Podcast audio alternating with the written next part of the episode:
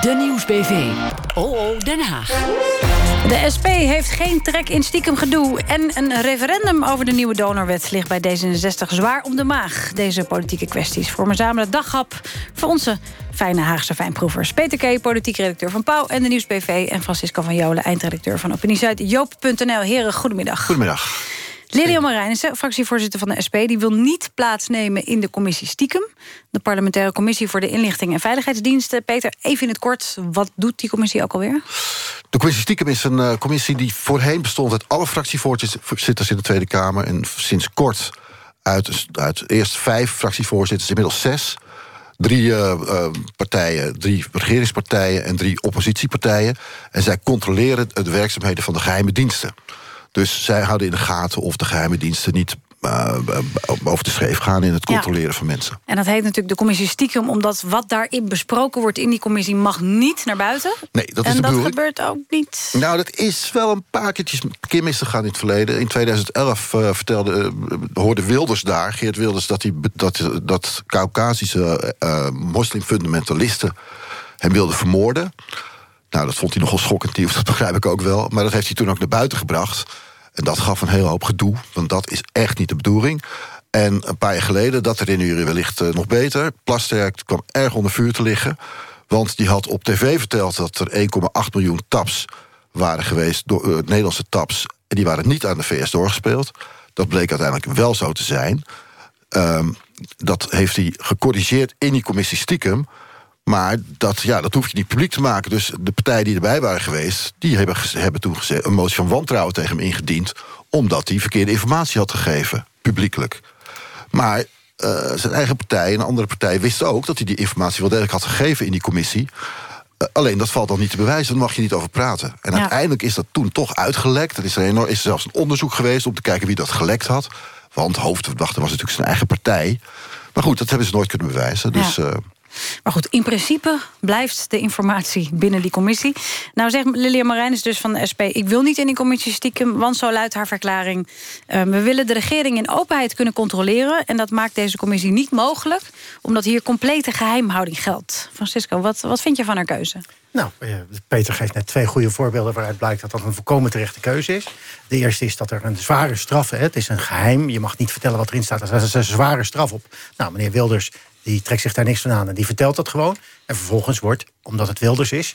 Uh, gedacht van, nou oké, we doen er toch maar niks tegen. Hij wordt vervolgens niet vervolgd, wat heel opmerkelijk is. Je schendt het staatsgeheim en je komt daarmee weg. Dus je kan alleen maar concluderen... ja, de inlichtingendiensten gaan volgende keer echt niks meer vertellen... Uh, waar jij mee naar de pers kan stappen, want dan doe je het nog een keer. Het andere is dat, dat er een groot politiek probleem is... en dat je ziet dat partijen daar... Uh, voordeel uithalen, omdat wat in die commissie besproken is, ook al klopt het, niemand mag vertellen omdat het geheim is. Dus het is een commissie waar je eigenlijk helemaal geen uh, niets aan hebt. Zal ik dat zomaar netjes Dus opheffen, zeg jij? Uh, nou, je zou het wel op een andere manier moeten gaan organiseren. Het is een hele rare. Er is geen enkele andere dienst, overheidsdienst, waar een commissie voor bestaat. Uh, het is ook raar. Ja, weet je, het is toch, ik moet hier toch even invallen, want dat is toch niet zo vreemd. Want ja, ik bedoel, uh, ze doen het meest geheimzinnige werk. En het meest geheimzinnige werk in onze parlementaire democratie... zou niet democratisch gecontroleerd moeten worden. Dat is een hele, hele nou, je kan je afvragen in domme hoeverre, veronderstelling. Want dat, zou je echt niet moeten willen. Je kan je afvragen in hoeverre er sprake is van democratische controle... om maar een, een probleem van deze commissie te noemen. Is de, de fractievoorzitters zitten erin. Mm -hmm. En die, dat die, alles is wat, wat, wat gebeurt is geheim. Uh, terwijl het over hele ingewikkelde dingen gaat. Dat moeten ze allemaal inlezen. Mm -hmm. Dat kost heel veel tijd. Ze moeten zich daar heel in werken. Uh, ik begrijp ook dat binnen zo'n commissie... het bedriegerscomplex aan alle kanten uh, floreert. Want iedereen is bang om uh, met de billen bloot te moeten... en te laten weten dat je toch niks van begrepen hebt... of dat je toch niet weet waar het over gaat. Dus houdt iedereen zijn mond, bedoel je? Dus iedereen houdt zijn mond. Niemand durft wat te zeggen. En wat je ziet... Is, ja, dat hoor ik toch dat, anders? Ik, bedoel, ja, ik heb mensen gesproken die, nou even, die Oh, even, lid van zijn heel, geweest. heel even, heel even. Francisco? Als we, als we praten... Dus er worden daar dingen. Het is ook heel moeilijk om te controleren, want je moet weten waar het over gaat. Je hebt geen tijd om dat voor te bereiden. Je kan er ook met niemand over praten. Je hebt niet Nee. normaal uh, fractievoorzitter als die debat in gaat, heeft hij medewerkers om zich heen die zich daarbij kunnen helpen. Dat kan hier allemaal niet. Dus het is een hele rare constructie. En je kan ook andere dingen bedenken. Sterker nog, je zou veel beter kunnen zeggen... wat de inlichtingendienst doen is de verantwoordelijkheid van de minister. De minister moet zich verantwoorden in de Kamer. Als er dingen geheim zijn, dan moet hij dat maar duidelijk maken... dat dat geheim is, enzovoort, enzovoort. Dan heb je daar een normaal democratisch proces voor. Hmm. Hier hebben we een soort afvoerputje waar we dingen in kunnen gooien. We hebben het gezegd, maar niemand mag het erover hebben. En waar is dan de controle? Ik ben benieuwd welke uh, of Peter ook maar iets uit de rijke geschiedenis van de commissie stiekem kan noemen. Met al zijn contacten met mensen die daar gezeten hebben. Wat heeft geleid tot resultaat? Nou ja, kijk, je kunt heel makkelijk een voorbeeld geven. Want uh, deze commissie krijgt ook de tapgegevens. Bijvoorbeeld de tapgegevens. Uh, de, mensen worden getapt. Uh, dat wordt gecontroleerd door de commissie Toezicht, Inlichtingen en Veiligheidsdiensten. Dat is die commissie die ook de sleepzetwet zou gaan controleren. Of gaat controleren, zo gauw die functioneert. Mm -hmm. Die gegevens gaan naar die commissie. En die commissieleden, die paar commissieleden, zien dan welke mensen er getapt worden. En kunnen ook zeggen, we willen helemaal niet dat die... Dus het is eh, eigenlijk een mini-parlementje, zo moet je het dan zien. Want zij controleren dan met z'n zessen eigenlijk de gegevens. Ja, en dat parlement moet natuurlijk wel kunnen controleren... wat die minister doet. Want die minister, die is op de hand van die veiligheidsdiensten. Dat is haar instrument. Daar kan zij misbruik van maken wat ze wil. En ons parlement moet controleren of die minister dat wel uh, netjes doet allemaal. En of die veiligheidsdiensten netjes werken. dat dus, is dus, niet dus ik ben heel blij dat er mensen zijn die het controleren. Je zou je kunnen afvragen of dat de fracties, fractievoorzitters moeten zijn...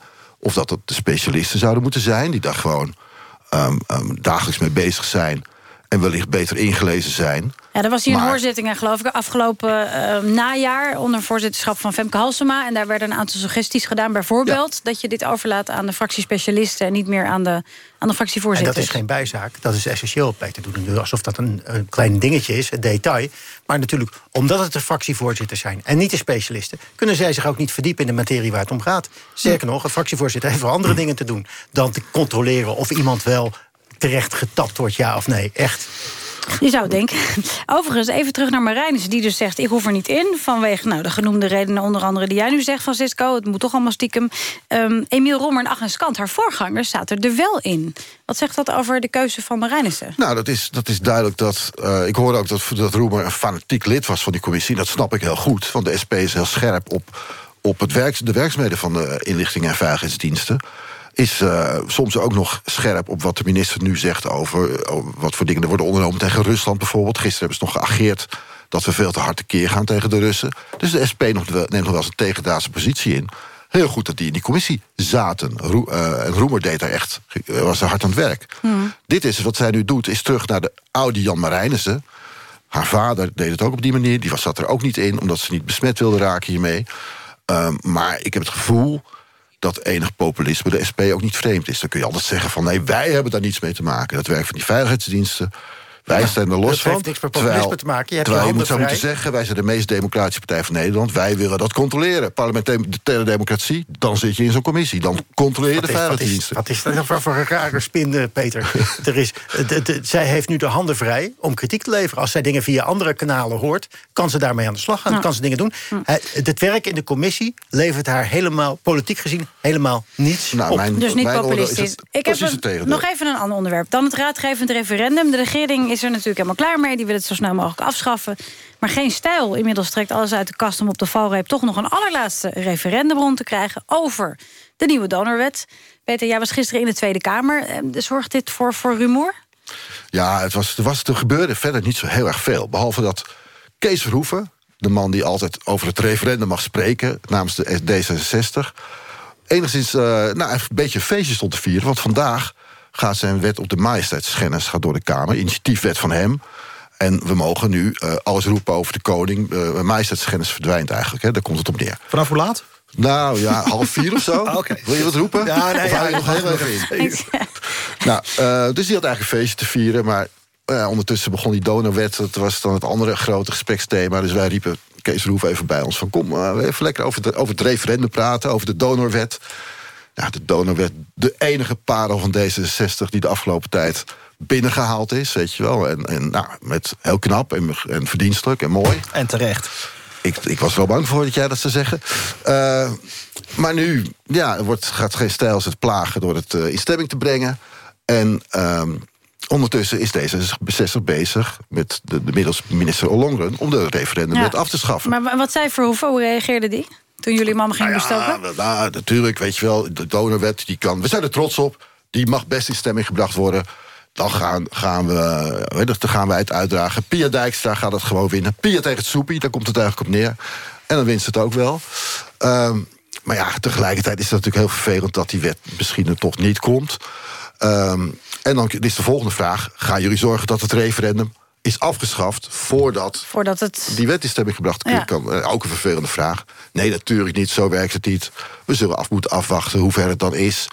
En het staat natuurlijk ook heel erg lullig... om dat, dan, dat referendum net op tijd af te schaffen. Dus dat is politiek ook heel eh, slecht te verkopen. Ja, dat- Kortom, hij werd belaagd en het was eh, weer D66... wat steeds in de problemen wordt gebracht over dit soort zaken. Vooral over het referendum.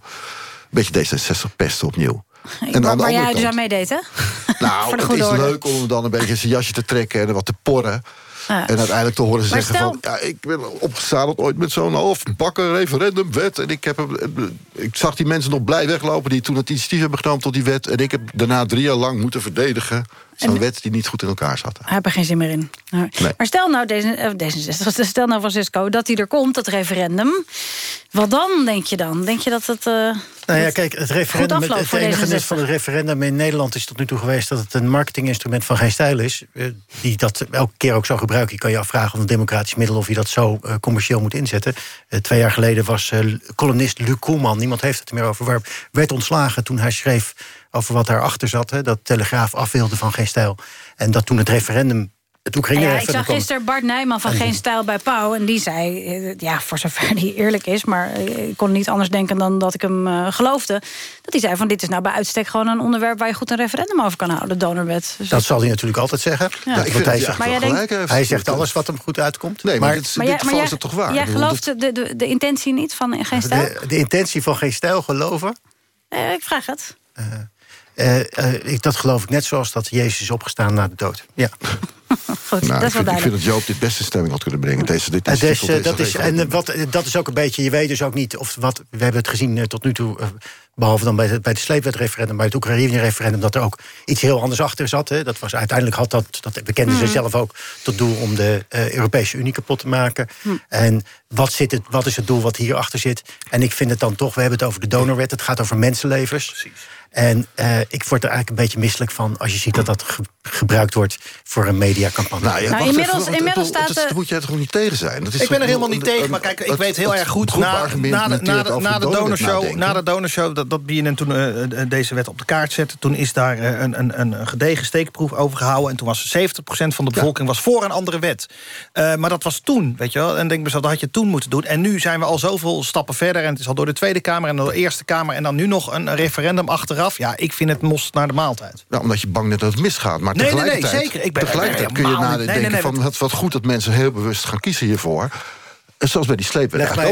Ik zou vooral mensen oproepen om over bewust te kiezen om, Waarom eh, dit om de donor of geen donor te worden. Waarom dit volgens jou de enige wet is waar die uitzondering voor gemaakt Nee, maar dit is een wet die heel begrijpelijk is. Volgens geen echt stijl staat de teller inmiddels op discussie over voeren. 7.500 handtekeningen. Oh, zijn dat halen ze ook er 10.000 alweer. nodig voor de eerste fase. En 10.000 daarna en dan- daarna gaat moeten de ze er Telegraaf meedoen en dan halen ze 300.000 ook wel. Dat gaat- zo gaat het elke keer. En ongeaangezien wij er toch nu alweer Ah, ik heb een minuut of zeven over praten... en jullie maar doorgaan, denk ik dat er de- extra veel aandacht is voor geen stijl. Ja, jongens, let, voor de, let op de SGP. Hè. Die gaan voor het eerst een eh, referendum Boel ondersteunen. ja, lekker Ik ben- ik ben traineren. gisteren even bij ze binnengelopen. Die zei, ja, nee, we zijn tegen het instrument van het referendum. Maar dan zitten ze met zo'n grijnsje. Maar mm, in dit geval gaan we wel eh handtekeningen verzamelen.